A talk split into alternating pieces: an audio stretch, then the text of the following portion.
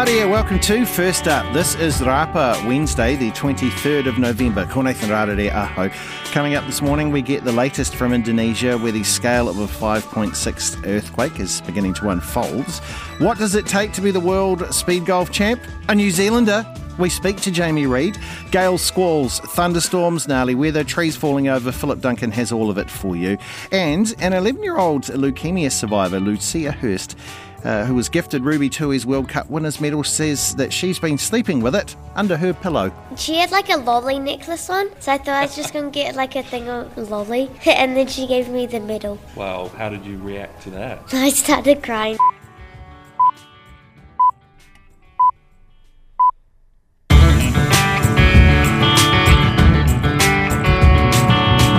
Kia ora koutou. Welcome to First Up. I'm Nathan Rarere. We begin this morning with news from across the Tasman and uh, high atop the towers in Brisbane. It is Pam Corkery who's with me. Kia ora, Pam. How are you? Very well. High atop. High atop. I'm, I'm woozy. Yes. there as well. Hey, now tell me this. There is uh, a lot of interest. We're going to navel gaze into the media here because it's all quite interesting uh, in Australia at the moment. Tell us about the editor in chief of the Australian. Well, he is the one, oh, the Australian, sorry, I was leaping to crikey. Um, Chris Dore, who I remember from years ago, I think I worked with him. He's a senior in the Murdoch empire, and he is the uh, editor in chief, or was, of News Corp's national masthead, The Australian. Now, he was pushed after making lewd comments towards a woman at the Wall Street Journal conference in California. He was reportedly drinking. This is a big deal. He's very senior. Wow. And so yeah. so a few beers and a bit of a yarn and there you go. Yeah, and then he's what? So he's he's gone? Yeah, he's gone. He's um, organised, I think, quite a deal. But um, they actually lied to the staff and said, no, no, he, he wanted to go. But then other newspapers have reported what actually happened. Oh, that interesting stuff. Now, yeah. Award shows are always interesting places, Pam. I've been around some very interesting award shows in my time. I'm sure you have too. Uh, can you please tell New Zealanders about the editor in chief of the independent publication Crikey? Oh, this is fabulous. So the the editor of Crikey, which is funnily enough being sued by Murdoch at the moment, is taking leave of his position um, and seeking assistance for his behaviour after heckling the winners of the most. this is so coveted, it's not a cliche. Australian Journalism Award, the Walkleys. Now, Peter Fray, Crikey editor, he's going to use the period to, of leave to deeply reflect on my actions and seek appropriate assistance. He heckled, he heckled most the winners all night, saying, "But what about us? What about us?" So that's good. He's got time for reflection. And two journalists at Channel Nine um, have been stripped of their Walkley Award after they defamed a former federal MP. The journos alleged he had taken a lewd photo of a woman in her workplace without her knowledge of consent apparently took the snap, they say allegedly, he mm. took the snap up her skirt. No, we saw the footage, he didn't. Right. right. Journalism rocks, man. Yeah, it, it does. Pam, uh, we unfor- we have to go, unfortunately, but I'll tell you one day a, a, story like that that actually happened at an award show I was at where a New Zealand comedian uh, was also doing similar things. This year's Pam Corkery out of Australia, who it's always a pleasure to speak to, but we have to go to news from Indonesia now where aftershocks of Monday's earthquake are still being felt. The epicentre was in Cianjur in West Java and the death toll has risen to 268. The ABC's Anne Barker is in Indonesia and she told me about the scale of the disaster. I mean, look, Nathan, there, there's just a, a, massive search going on for the people who are still missing and feared trapped or, or dead under rubble of the many houses that have been flattened here at Cianjur and, and the area around. I mean, the, the number of people missing sort of varies between about 30 to 150 uh, certainly, there are a lot of people missing, but I think there's a recognition that some of those people probably are already dead, and perhaps bodies have already been, you know, taken to hospitals or to morgues, but they just haven't been sort of identified as somebody who was missing. So that's something that might take several days or even longer to establish. You know, there are a lot of people. Not only do you see these flattened houses everywhere around, uh, you do see a lot of families now who are living under plastic sheeting. They're they're sort of refugees on their own land, if you like. They can't live in their own homes. Even those homes that are still standing, they're, they're too scared that they may fall in, in the many aftershocks that are happening. So there's a lot of uh, refugees, if you like, people who don't know where they're going to go in the longer term. Uh, they're living under sort of makeshift tents at the moment or in evacuation shelters, but that's something that they mostly recognise they will need to, uh, to, to resolve in the days or weeks ahead. And New Zealanders are familiar with earthquakes. You know, uh, a 5.6 isn't normally uh, rated as being very, very high. So, can you explain to us what's it like there as far as housing or topography or something like that goes, which which leads to such a high death toll? Yeah, I mean, you're right. Even when I saw the original, you know, number the other day of 5.6, typically that's, you know, that's very common in Indonesia. Almost every day there would be an earthquake, perhaps over five. And it's very rare for this kind of uh, quake to cause such devastation. Normally it's well over six, maybe the high sixes or more. Uh, but I think it's, it's a combination of poor housing in this particular town, Cianjur. Like, it's quite interesting that you know even in the areas beyond Cianjur, even though we felt the the quake very strongly in Jakarta, there was no deaths in Jakarta, no damage that I'm aware of because the buildings are so much better uh, built, if you like. At Cianjur, there are a lot of houses. It's very common the sort of houses that have collapsed. It's they're small one-story concrete homes that you know when they're standing they can look quite grand. People can have quite a nice house and live in that, but it seems that they've been built without proper sort of beams or supports. You know, a couple of people have pointed out to me that that house there didn't have any metal sort of supports around the, you know, the, the roof or the structure, whatever. And that's one of the reasons why they've uh, collapsed. I mean, that's not to say that, you know, the, the earthquake itself, the epicenter was probably directly below this area. And, uh, you know, so 5.6 can cause devastation. It was a very shallow quake, and that means that it's much closer to the surface, and, and that was obviously a factor as well. But I think the soil, it's very soft soil in this area, it's very hilly. And combined with that poor housing, I think that's really the reason why we're seeing such a high death toll. And the horrible thing is, you know, you've got crews going there, they're still searching for people, and it's not like it all just finishes tomorrow night or anything. Then you've got the part with what about you know things like other sorts of relief like food or you know ways to get water or what have you. Can you tell us about you know is the response coming from other regions perhaps to help and what do you expect for the coming week or so Look, I mean, there is a, a, good response. I mean, the problem is that one of the main highways that comes down from Jakarta, 75 kilometres away, that, that, there's been a lot of landslides in that area. It's quite mountainous and very hilly, and so there have been some very substantial landslides. It is prone to landslides in that area, so a lot of supplies have had to be airlifted in on helicopters. There were some cargo trucks that arrived apparently this morning with a lot of food and medicines and blankets and so on. I mean, you know, the hospitals here, they might be perfectly adequate in normal times, but when you have a disaster like this, they just can't cope with the sheer number of people. You know, typically you would see people perhaps sent to hospitals further afield normally, but because of the roadblocks caused by those landslides, that's been difficult. So the hospitals here are overwhelmed. There's, uh, it's, it's difficult to get people out. The roads are blocked. The traffic is very clogged. And so a lot of things are coming in by helicopter you know, I'm sure there are, towns further south and, and east that are also sending things, but that's something too that, you know, that's going to take time to clear those uh, landslides, the, clear the roads and, and, you know, get that traffic moving again so that a lot of uh, heavy equipment can come in more easily to help the search and the rescue effort as well. That's the ABC's Anne Barker in Indonesia. 13 and a half yeah, past five uh, uh, here at First Up on RNZ National with me, Nathan Rarere. Well, there's scenes of jubilation in the Middle East at the moment. Saudi Arabia two, Argentina one, and as uh, my friend Corey said, that's like uh, the All Blacks losing to uh, Saudi Arabia. Pretty much, it's uh, Alex Beard is with us in Doha. Uh, kia ora, Alex. How are you? Oh, morning, eh? I, have just seen some footage of some Saudi Arabian fans so happy. One of them rips the door off his house and he just goes, Yay! and just throws it out onto the street because he's still happy. Will the people of Qatar, will they be happy that Saudi Arabia's won or not, not really because it's close rivals? No, absolutely. We actually saw the Emir himself with a Saudi flag draped around him, which just a few years ago during the blockade would have been unimaginable, but it really shows that ties those ties have started to heal.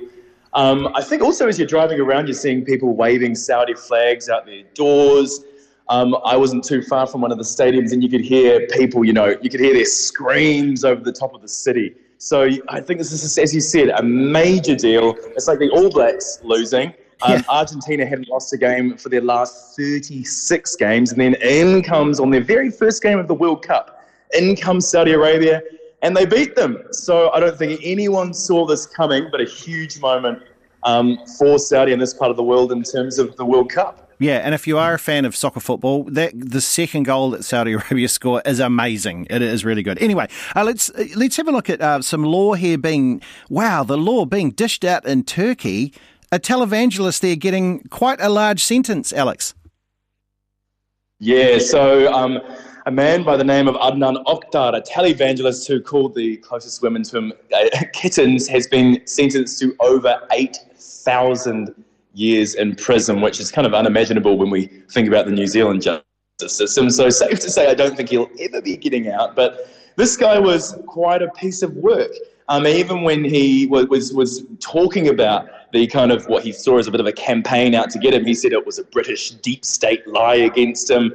Um, he was done on a number of charges, including um, leading a criminal gang, engaging in political espionage, sexual abuse of minors, rape, blackmail. He did all the worst sorts of things. And he was kind of best known, I think, outside of the country because he had these pretty extreme views on evolution. Um, and he thought that the, the, evolution was the root of all global terrorism, and he would unsolicitedly um, send out his books every time he wrote a new one to the major libraries around the world. Really odd guy, but I think it's safe to say that his televangelizing days are over um, for the next 8,000 or so years. Oh, you know, these bloody woke courts are like now. Alex He'll only served 4,000 years of that, won't he? Hey, eh? he'll be out on the streets oh. again. Hey, uh, tell us what's the what's what is the latest uh, happening in Iran? Yeah, so actually, quite interestingly, it's intersected with the World Cup because we had Iran play their first um, game yesterday in the World Cup, and during the national anthem, not a single member of the Iranian football team sang. And you also had some people protesting outside. You had chants going on, um, basically saying, remember Mahsa Amini. For those of you who haven't remembered, um, these protests that have been going on for well over two months now in Iran started when a young 22 year old woman, Mahsa Amini, died in the custody of the morality police for not wearing her hijab correctly. Now, these have spiraled. Almost 16,000 people have now been arrested, more than 400 people killed. You've now had the first death sentences being handed out as well. We've had five death sentences so far. Um, interestingly, though, over the last week, this coincided with the um, anniversary of another set of uh, protests that took place in Iran in 2019. These ones were over the price of fuel. So you actually had a three day strike taking place at the same time as the Mahsa Amini protests were taking place. And as I said, a number, hundreds of people have been killed, dozens of those were children. And there is a practice in Iran when someone dies, 40 days after their death is basically when you go out and when you, when you really end that mourning period. And so every 40 days after a protester dies, you essentially have more protests compounding what's already happened. You're seeing more and more of a violent crackdown by the Iranian state. You're not seeing any letting up. They're not giving anything to these protesters. And you know what? as we keep saying, week to week, these protests are not going away, but it's getting harder and harder to see how this is all going to end. And it's more just a wait and see, and we can hope only that more people don't die. Yeah, thank you very much, Alex. I, I noticed that obviously we've spoken about uh, England football, uh, the captain Harry Kane saying we will wear the rainbow armband, and then the next day, whoops, no, I might get a yellow card. I'm not. But the extreme bravery of those players from Iran to, to not sing. And I saw that one of them was actually quite worried about what was going to happen to his family uh, in a report overnight. It is 18 and a half past five. We'll, we'll keep it there. The US is fielding one of the youngest teams at the Football World Cup, returning to the sport's biggest stage for the first time in eight years. They drew their first match one all against Wales yesterday and faced group favourites England on Friday. The sport's popularity stateside is pretty young too, but there's excitement about the team's potential for success now and in the future. Kate Fisher reports from Washington. Chasing World Cup glory is no easy task, as the US team discovered on Monday when they lost a 1 0 lead to draw with Wales in their first match of the tournament. But with stars like Chelsea's Christian Pulisic and Juventus midfielder Weston McKennie on the US national team, there's plenty of potential in this young side. Football, or soccer as it's known in the US, continues to tackle the domestic market. Many fans stateside are excited by the direction the game is going. According to some estimates, it's overtaken ice hockey in popularity. Lee Igel is a clinical professor at New York University's Tisch Institute for Global Sport. Most of the world has figured out for all these years uh, the sport is so accessible. Uh, you can take a ball, kick it around, and there's something exciting about that. Here in the States, we're catching how important it is to community and how much the sport is really a part of the community that it exists in at every level. The generation of young talent has many believing that the US can become a consistent force on the footballing stage for years to come. And the current team also has youth on its side. The average age, just over 25. That's the second youngest in the tournament. And with the continued development of young talent across the country, many hope the team will only improve by the time the World Cup comes here to North America in four years' time. Ray Salvaguri is the director of coaching at Manhattan Soccer Club. About 1,400 players, boys and girls ranging from under 8 to under 19, are currently passing through the system. He's been coaching here for around 25 years. He says the infrastructure for cultivating young talent is improving in the US. In the past, there was a lot of like clubs that operated on their own island, and sometimes we are trying to keep their own players, you know, within them. And we had some good national team players that came out of that. Um, but I think if everyone buys into that concept of being collaborative and trying to get the best players to the national team, doesn't matter where they're from.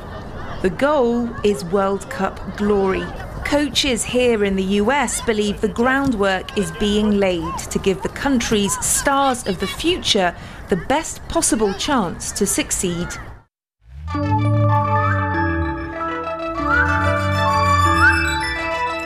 It's 21 past 5. I'm Nathan Rarere here at First Up on RNZ National. Coming up on the program, we speak to another New Zealand world champion. That's what we do here. And also, you may have noticed it was uh, quite weathery yesterday, quite big weathery around a lot of New Zealand. That's why we will have Mr. Philip Duncan of Weatherwatch coming up on the program. Trade me time now. This week, Leonard Powell spoke to Millie Sylvester about a couple of good causes and a dream house in Christchurch. He began by asking Millie about the Baduzzi long lunch on the Hauraki Gulf. This is a really special fundraising auction for a great cause. So, what we have up for grabs is the chance for you to spend a day of luxury on the beautiful waters of the Hauraki Gulf with 20 of your closest mates. Now, this includes exclusive use of this absolutely stunning, pristine 16 metre Power Cat Savoy, which is Auckland's most popular luxury yacht charter. And its crew are going to take you around the Hauraki Gulf that allow you to explore. You can anchor wherever your heart desires. You've got the boat to yourself. You can swim around. There's paddle boards. Or if you just want to hang around and on one of the sunny decks with an icy cold beverage in hand, you can do that too. And then to add to this, the owner of Baduzzi, which is one of Auckland's best Italian restaurants, is going to be on board with his team serving you a beautiful long lunch. But to really just make this auction absolutely incredible is that the auction is raising funds for a very special girl, a 14 year old named Portia Rose Swan, who has been diagnosed with a cancerous brain tumour. And the listing is raising money to help fund some alternative treatment for her. So one spectacular opportunity and experience, but also for an incredible, incredible cause. Such a good cause, and it's pretty luxury. So if people are trying to really splash out, but also feel good about it at the same time, I suppose it's it's quite a nice excuse to get out there and, and also support Portia. Absolutely. And so currently there's uh, almost 200 Kiwi have this on their watch list, and the current bid is at $5,200. It closes on Sunday at 8 p.m. So you know, even if you want to pop in a, a, wee message of support for Portia in the Q&A, get online and check that one out. Speaking of worthy causes, we've got the Trade Me Kindness store. We know that the holiday season can be a really tough time for some, and so we're really proud to partner with a range of charities every year just to make the season a bit brighter for some really deserving Kiwi. So this year we've partnered with Kids Can, Foster Hope and Women's Refuge and we have reopened our kindness store. So This is a store that's on our site, and we've filled our virtual shelves with everything that these charities need. They've told us how they can best support their people. And we've filled the store with all sorts of things. So, for example, you know, there's $8 colouring pencils and activity books for kids can or a $12 lunch. Then there's a range of other things like a $20 safe night for women's refuge. So no matter what your budget may be, there's something that you can purchase here to really help those Kiwi who you know, are really struggling as we head into what is, for most of us, a really happy time of year. And it, it, feels like something that you could give to that family member who insists they don't want any presents. You could buy something on their behalf. Absolutely, that's a great idea. And you know, no matter what your budget is, you can you can buy someone a gift. It's a, it's a win-win. And we're finishing on another gigantic home in Christchurch this week. Tell us about it. We are. So, this is one really grand scale home and garden being offered to the market for apparently only the second time in 75 years. Now, for those who aren't familiar with Ōtautahi in Christchurch, the Merivale suburb is a particularly beautiful and desirable suburb. And as soon as you see this listing and the images and the video that, that this has, you will know what I'm talking about. This is a very spacious and generous five bedroom, three bathroom, and three living room home. Now, of course, being a mansion, as I mentioned earlier, it also has a tennis court and a swimming pool. And it is a huge, huge property. You enter the home through these like stunning French doors. They've got these beautiful window seats that, you know, really complement the character home that it is. So if you imagine a big, beautiful white weatherboard house with a navy blue roof, tennis court, pool, sweeping driveway, and, and beautiful gardens. The home is set to be sold by auction in two weeks. So if we've piqued your interest, you can check it out on the site. It's number 72 Chapter Street. That's Trade Me's Millie Sylvester.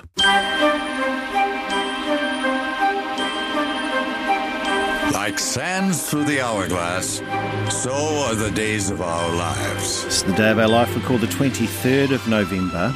Miley Cyrus is 30 years old today. It means a lot to many of you, I'm sure. Uh, also, two of our great uh, men's cricketers in New Zealand Martin Snedden, 64 years old, and Bruce Edgar, 66. Bruce Edgar was my favourite. I used to try and bat like him. I held the bat up at the bat. Except he could hit a ball and I couldn't really see it very well and I was terrible. Life magazine. Um, in 1936, Life magazine published its first issue and it had been around as a uh, comedy magazine since 1883, and it was bought by Henry Lucci, who went, nah, let's make it an all photographs news magazine, and it went pretty well. Uh, so, yes, that was Life magazine publishing its first big issue on this day in 1936. And in 1977, some special music appeared for the first time.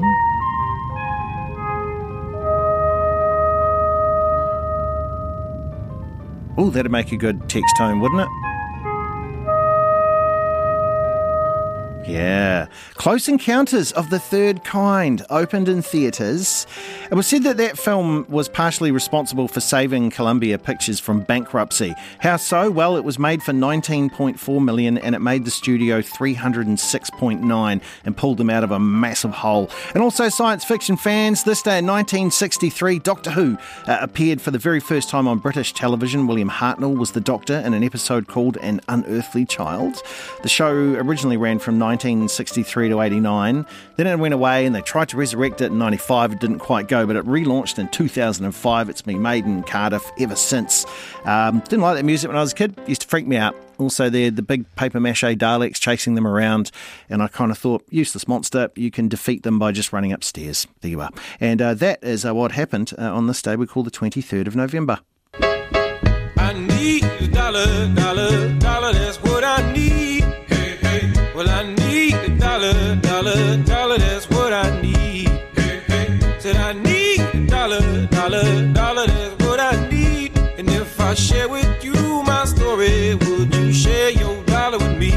Andrew McRae is with us from the business team. Kia ora, Andrew.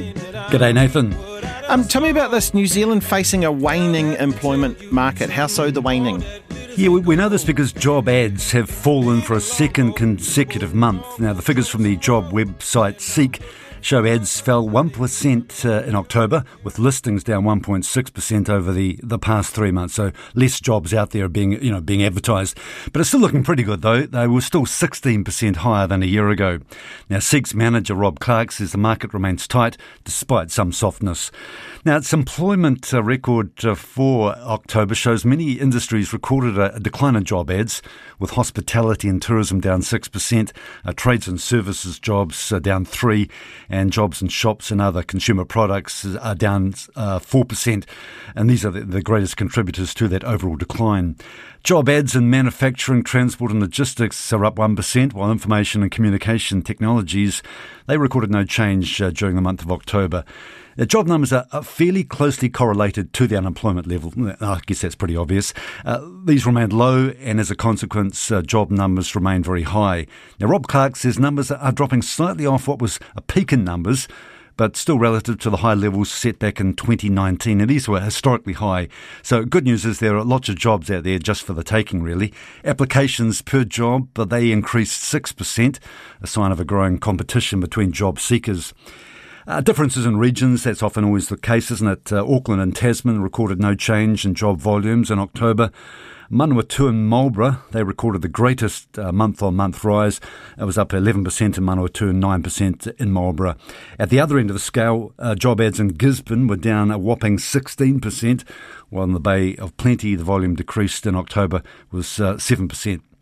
And really, not surprisingly, uh, being able to work from home has become a real deal breaker deal breaker for many people as the, the most searched item on Seek's website. Uh, Seek says it continues. This continues to be seen as a must-have in many roles and professional services, and people are also showing less caution about switching jobs.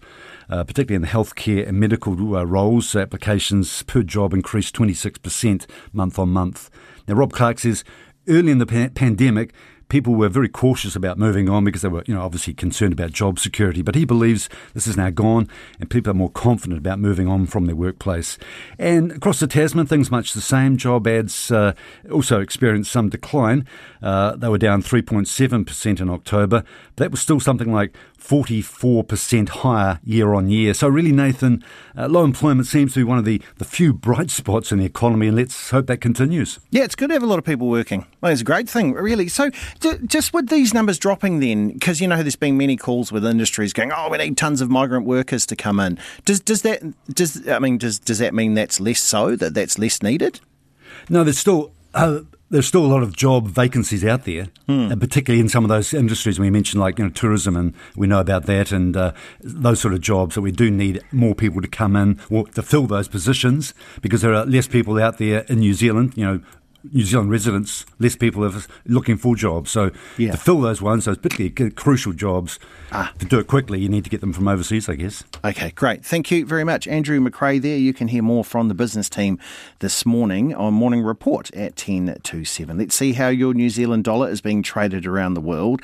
Currently, it is sixty-one point four seven US cents, ninety-two point six nine Australian cents, fifty-nine point eight one euro cents, 51.71 British pence, 4.38 yuan, and 86.8 Japanese yen. Mm, smells like victory. Last week, our very own world number one speed golfer Jamie Reid won the individual World Speed Golf Championships in St Augustine, which is in, which was in Florida. Then he went and backed it up by winning the Team World Cup with New Zealand partner Robin Smith. So speed golf is exactly what you think it sounds like your golf score combined with how many minutes it takes you to complete a round of golf. Jamie has just arrived home in Taranaki, and I asked him how it feels to be the best speed golfer on the planet. It feels very good, especially after the heartbreak I went through four years ago to come back with two world titles and bring it back to the family and my friends. It was a pretty cool moment yesterday when I came home, so over the moon with it. Now, I know that you had a four year plan. We'll get to that in a second. But Robin Smith, of course, I mentioned in the intro. When did you decide to team up with Robin? Yeah, so Robin's only sort of taken up speed golf in the last 12 months. He's a pretty handy golfer. He plays off a scratch handicap, and he was um, a pretty good hockey player as well. And so his fitness was pretty sharp. So he came along to Fitzroy when we used to run some some Twilight speed golf series, and his scores were pretty good. So I said to him, "We'll see how you go in New Zealand champs." And he did very well there. I think he came fourth. So I said to him, "Hey, look, if you want, let's go over let's go overseas and take on the world together." I've sort of given him a training program, and he's been my, my little of apprentice, I could say. And he's put in some super hard work over time, and we did a we did a pretty good job over there, being able to take away the team's title together, which we're very happy with. Now I see that you are a, uh, a qualified PE teacher, and I'm hearing planning here, which is a very teacher thing that happens. So you mentioned that heartbreak four years ago, and you did speak on social media about your four year plan, which obviously worked. It culminated in this world title. Can you break it down for, for everyone and tell us what was your four year plan going back there and how you made it work? Obviously, speed golf is still quite a relatively new sport around the world, so I thought there was a, a good opportunity there for me to sort of train as hard as I can while working full time as well, and just see how how low you can sort of take the sport in terms of the scoring side of things. So for me, I've always come from a, a golfing background. I've been playing golf since I was about ten years old, so for the last twenty one years. Um, and I thought it was a good opportunity to sort of get better through my running. Although when I go away to tournaments, my running is actually normally the best time out of most people. I still thought there was tons of room for improvement. So, sort of back four years ago, in terms of 10k times, I was probably running just under 40 minutes. Over a four-year period, I managed to get that down to 33 minutes, and so now you know, I'm not just sort of five minutes faster than most people. A lot of people that I compete with, I can be up to 10 minutes faster. And if you're 10 minutes faster than someone yeah. else, that means that they have to be 10 shots better. That's un- um, that's unreal, my, What a massive yeah, improvement! Which, which, makes a which makes a big difference, especially over a two day tournament. If I can be ten minutes faster than my nearest competitor, then that's twenty shots that they're going to have to make up. And for me, playing off a scratch handicap, obviously my golf's normally pretty good as well. There's not really any chance for them to to make that up unless I have a, a really really bad day. So your speed golf score is your time and your golf score added together. So the first day I shot seventy one, which was one under par in forty three minutes, and I was leading by nine actually over Robin. And then the second day, um, I managed to shoot 76 in 43 minutes again. So I ended up winning by by close to 20 in the end. So it was nice to not just go over there and win, but to go over there and just let everyone know that they're actually miles behind where I am now. And yes, I've sort of taken the sport to a taken the sport to a new level, which is pretty cool. That's so good. I, I, like this being extra organised. I was thinking as you were talking about that uh, about this, and I thought, you know, you're running, you got to hit, and I thought it reminds me a little bit of that Winter Olympic sport, the biathlon. You know, where they're skiing and it's hard out, and then they've got to stop and slow their breathing and and take the shot and that. So I was wondering too, with yourself and Robin, with Robin being a hockey player, does Robin do like a hockey shot, the run up and hit it on the move? Do either of you do that, or do you uh, actually? Is it best to stand and plant your feet and then hit? Yeah, I tell you what, if you could do the Happy Gilmore move while playing speed golf and you were consistently good at it, that would make a, a massive difference, and you'd probably be the best in the world by a mile. But obviously, it's quite hard to hit a golf ball normally, but trying to hit a golf ball while moving as well is, is, is not very easy at all. So you do have to you run up to the golf ball. Well, this is what I do. I just run up to the golf ball, sort of take one or two deep breaths, and I just plant my feet and then and then hit the golf shot like a normal person would do, and then pick up my golf clubs and carry on running. So by the time I get to the ball and by the time I leave after my shot, I'm only sort of there for no more than five seconds before I'm back running again. Then how infuriating now do you find what do, you, what do you call it? Just slow golf, normal golf. You know, you know, yeah, the bit yeah, where people stand golf, there and, they, golf, yeah. and they stand over the ball for like a minute and a half and look up and wiggle their bums and stuff. Do you find yourself going, just hit it, come on? That's it. Uh, yeah, I think a lot of people would find that if they took away all that sort of stuff there, which is all the mental side of golf, which is why golf is so hard. It's a, it's a mental sport, but by the time you start running around and you're tired and you don't take your time, the mental side sort of goes away. Most people would be surprised actually how well they play their golf once they get rid of all of that. For me, in terms of like the slow golf, I mean, I just go out there with my mates and still play socially, which is the cool side of things there. But if I'm playing a slow golf tournament and there are people out there that are just taking forever and it's taken me four or five hours to play around a golf, I, I, do wonder, I do question myself at the end of it and go, what, what was I doing out there? I could have been finished four hours ago. could be home by now. Now, our producer Leonard, who uh, likes to hit a ball, uh, he thinks you are argu- yeah. arguably a better golfer when running around the course than walking. Do you agree? And if so, what do you put it down to?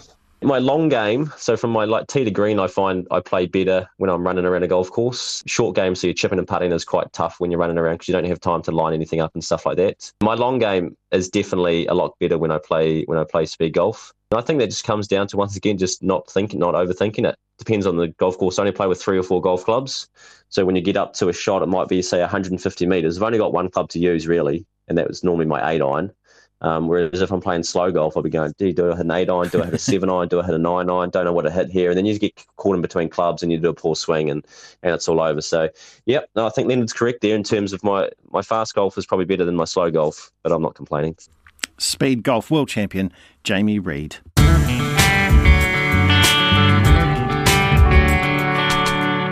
Time is 18 to 6, and I'm Nathan Rarere here at First Up on RNZ National. So, Philip Duncan from Weather Watch will be with us soon as we, we have a look at how long this weather is going to hang around. Uh, very windy and wet uh, for a lot of people. And also, a really cool story. You might have heard about Ruby Tui giving away her World Cup winners medal. We will speak to the young woman who received it.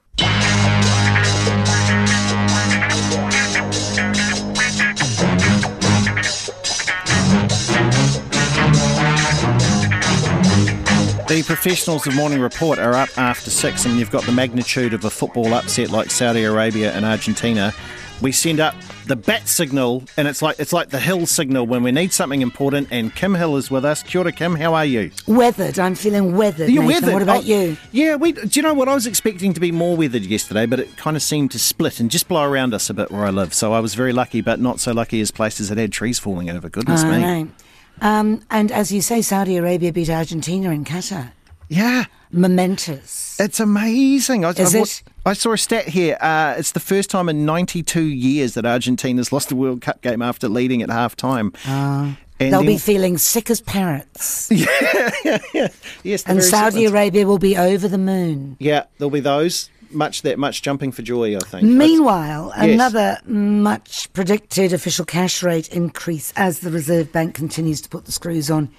Stubborn inflation, we'll be looking at that this morning. We'll talk to the Auckland Council about when and why Pohutukawa trees are protected. I Hmm. mean, they're very nice and all, but there are lots of them around, right? Yeah, we have a lot of them where I live in, in Te Atatu. It looks out to the harbour with them. It's and then they dig up the pavements and, Yep. you know, all sorts of trouble. Why are we killing so many of each other and ourselves on the roads? The perennial question. And it's Wednesday. Uh, National Party leader Christopher Luxon is on the programme today. I think Corin's going to ask him for some parenting advice. Oh, that's good. Hmm. Just stick a little bracelet on them, around on the ankle, and you know where they are all the time. That's what you do. Thank is that very- what you do, Nathan? Yeah, yeah. It's like it's like the uh, you know the little harnesses. It's a bit like one of those. All right. Cool. As soon Thank as they much. get out the cellar, they'll wreak their revenge upon you. Rawenge. See you later. Thank you very much, Kim Hill, who's here with Corin Dann after six. Yeah, um, as as Kim mentioned, there it has been wet and windy, uh, a crazy time for weather there as well. Lots of lightning around. I saw. Um, joining me now to tell us what's in store from uh, Weather Watch is our friend Philip Duncan. Kia ora, man. How are you? Good morning. I am a little sleep deprived. Because you you love the weather, like you run outside and stand in it and go yes, like that. So tell me about the wind, the rain, the lightning, and all of it. So yeah, so the, the the cold front moved across the North Island overnight, and that's the reason why we've been getting these big squalls, um, hail, and even isolated thunderstorms. That's uh, going to be pretty much the forecast for the next few days ahead, because we've got these storms down in the Southern Ocean, or at least low pressure zones, and very windy westerlies elsewhere, and they'll be swinging around. Um, you know, from nor'westers to sou'westers, and then there'll be long dry spells, and then all of a sudden a big burst of rain, and and really this is widespread across the country for the next few days. It's classic mid-spring kind of stormy stuff. Now, uh, Aucklanders will want to know about the Harbour Bridge, but I'll, I'll, I'll just let the rest of the country know. I will ask about the rest of the country, but tell us about that. You know, high winds going across there, thousands of travellers. Uh, does it look dangerous? Do you think it might even be shut in the next day or two? It's possibly yes, because you know I, I actually don't support a lot of the times they close the bridge because they they sometimes close it for the wrong kind of wind, and this is the kind of wind that caused that incident where the truck hit you know the middle beam and it was all shut down for a while. It's these kind of squalls that can come through and just suddenly gust, and a truck can sort of be blown over on on an exposed place like the bridge. So yes, it's possible, um, but hopefully the winds aren't going to get up too much more than where they've sort of already been overnight. But there will be localized strong gusts right across the country. They come out of the blue, and that's when you can lose a tree or have your power cut. But actually, just down the road, they didn't have any problems. Phil, we, we've seen in New South Wales, and, we had a story last week, which I thought was a repeat of the other two we've had, you know, where they've had huge flooding inland and that. Um, we've obviously had areas of New Zealand hit by flooding this year. Do, is there anywhere that perhaps looks like they might be in danger of getting so wet there's floods or slips? Uh, the, the the North Island's pretty saturated now. We've had a lot of rain, um, but the general rainfall totals coming through it uh, over the next few days are very much western leaning, and to be honest with you, that the western side of the country copes with heavy rain events better than the eastern side does. So if we're talking 150 millimetres or so on the west coast over the next few days, that's just another day in the office for them. And in the North Island, uh, heavy squalls. Yes, there could be some localised flooding and localised slips, and that just means, yeah, one downpour can cause one area of problems, but uh, uh, widespread problems not looking quite so likely. And speaking of Victoria, this unsettled pattern we've got now is actually connected to what they've had a, you know, to their very unsettled spring. We're only just catching part of it now. Mm. Um, lightning strikes are always an interesting thing for you. Did you, did you have a bit of a look around? Is there, has there been tons? Yeah, I mean, they've been tracking over the upper North Island quite a bit. Um, and places like Waikato have had quite a few thunderstorms. You're right about Auckland; it, it's split in half, and it's something that actually we were saying on social media last night. Uh, a lot of times, thunderstorms look like they're about to roar into Auckland, but the way Northland juts out further to the west, it breaks up the airflow, and so you can have thunderstorms widespread across Northland and Waikato. And Auckland, with one and a half million people, all sitting there going, um, "I thought we were getting some of this, but it can just split apart just at that last minute." Yeah, uh, Philip, give me thirty seconds. Uh, tell us rest of the week. When does this finish? it really doesn't finish till we get into the weekend. Where it's not necessarily going to be stormy non-stop, but it'll come in surges, and there'll be surges today where it's quite dry and maybe not too dramatic, and then maybe tonight the rain comes back, and tomorrow there's another surge of strong winds, and it gets colder later in the week. There's a mm. cold surge for Southland and Otago. Um, they've got pretty low temperatures this weekend. In fact, Dunedin might even struggle to get to 10 degrees on Sunday, or some parts of Southland might do in Otago. So definitely some colder weather on the way. It is spring. We do get unsettled changes like this um, and then hopefully it will be calming down a wee bit more next week. Wonderful. Thank you very much. Philip Duncan there from Weather Watch. It is 826, the 11 year old leukemia su- survivor who was gifted Ruby Tui's World Cup winners medal says that she's been sleeping with it under her pillow. Lucia Hurst met Tui at a fan engagement event prior to the World Cup final, during which her dad told the Black Ferns star about Lucia's health battle. And after the Ferns' epic victory, Ruby Tui, who was doing a lap of the crowd, spotted Lucia in the crowd and placed her medal around her neck and insisted that she kept it. Our producer Matthew Tunison caught up with Lucia and her dad David at Northcote Birkenhead Rugby Club to find out what the gesture has meant to them. They, they play with more freedom, Yeah, I think. Yeah. Sort of like a festival of rugby as opposed to the intensity of. I met Lucia and David at Northcote Birkenhead Rugby Union and Sports Club, a classic old school venue that's about as grassroots as they come. It's a little over a week since the Black Ferns in England produced one of the all time great games of rugby, men's or women's, and we're all still buzzing. It was epic. I mean, I'd have to say overall it was kind of like a fairy tale, right? Didn't, you know, let's face it, England were favourites. Yeah. And it was just so I hugged the stranger standing next to me at the end of the game. Um, he was there with his family, and it was just epic. Wearing her North Harbour Seahawks tag football uniform, Lucia proudly wears the gold medal gifted to her by one of the World Cup's top performers and one of rugby's great characters, Ruby Tui. Her dad, David, recalls what happened that incredible night. I was trying to get Lucia to go back to the car where her brother had been waiting for an hour uh, and was calling me on his phone every couple of minutes. And it was probably quarter to 11 at night. They were starting to turn the lights out, and there were still heaps of fans there. Yeah. And a lot of the players were still up in the grand, you know, just talking to family yes. and friends. And you tell the story. and then I saw Ruby Tui because my friend wanted to get a photo with her. And then she saw me and gave me a hug. And um, I was, and then she like took everything off, and I was like confused. What did you think she was going to get? She had like a lolly necklace on, so I thought I was just going to get like a thing of one like lolly. And then she gave me the medal. Wow, what was your? How did you react to that? I started crying. Earlier in the week, Lucia and David had met Tui at a fans event where they got talking about the 11 year old's health battle. We were chatting about Ruby's book, weren't we? Yeah. Because um, a friend of mine, his wife was re- is reading it. I haven't read it yet. Yeah. I will. And um, I just suggested that maybe we'll have to get Lucia to read it. Yeah. Ruby suggested that wasn't a great idea. started, right. started to have a, I guess, just open the conversation around sort of hardships and yes. some of the little, little lens into things. And it just came up that Lucia went through a bit of a journey herself yes. about five, six years ago. And um, yeah, Lucia uh, was diagnosed with leukemia when she was nearly four, mm. just or three, three something. Three and a half. Three and a half. Thank you. Three years older and eleven months, actually. oh, is that okay? Very good. Um, it's one of those things. It's a journey, isn't it? And there's, um, I mean, I remember a good mate of mine at the same time was going through a, a much tougher battle with his son, and I remember him saying, "There's always someone worse off," you know, and, and there really there was, and. Um, but you know the team at Starship are next level, um, and you know it's we had an amazing outcome. Lucia smashed every phase of the treatment pretty much. A little journey along Chemo the way. and all of that. Oh yeah, yeah, yeah. yeah. But um, you know, we're fortunate didn't have to go down the bone marrow transplant. So Yes. you know, we saw kids having a really, really tough time around us, didn't we? The story resonated with Ruby Tui, whose new book, Straight Up, chronicles a childhood marred by drugs and domestic violence. But the day after the final, Lucia became concerned that Tui may be regretting giving up her priceless medal, so she and her dad went to the Black Ferns Hotel to give it back.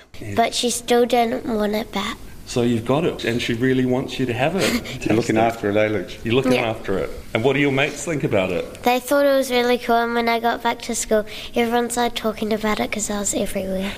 What, where, where do you keep it? Do you have a special place for it?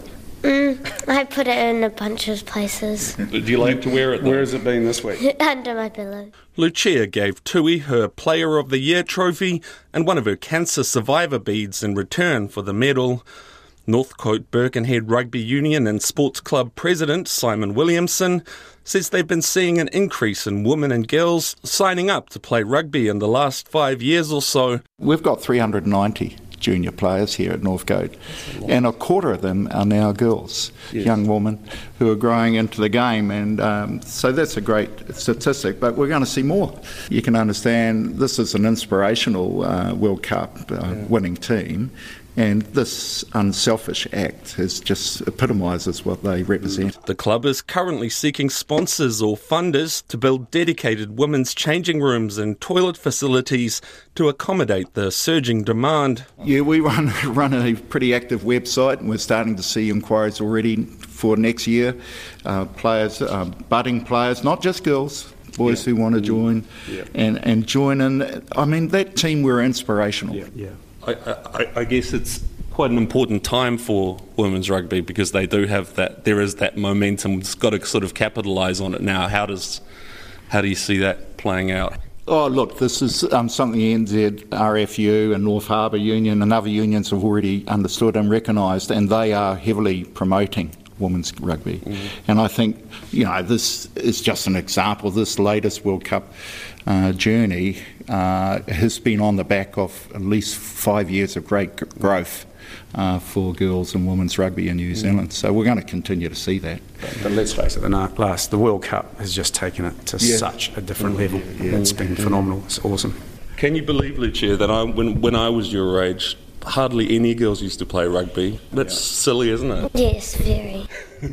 Ruby Tui was named the Breakthrough 15s player at Monday's World Rugby Awards. She was also presented with another World Cup medal to replace the one she gave to Lucia, who she said was an inspiration. That was Matthew Tunison. Thank you very much for tuning in to First Up today. The Saudi Arabian coach is the most handsome man in the world. From all of us here at First Up, have a wonderful day. We'll be back in your ears. Apopo. That's true. Google him. Honestly, Google him.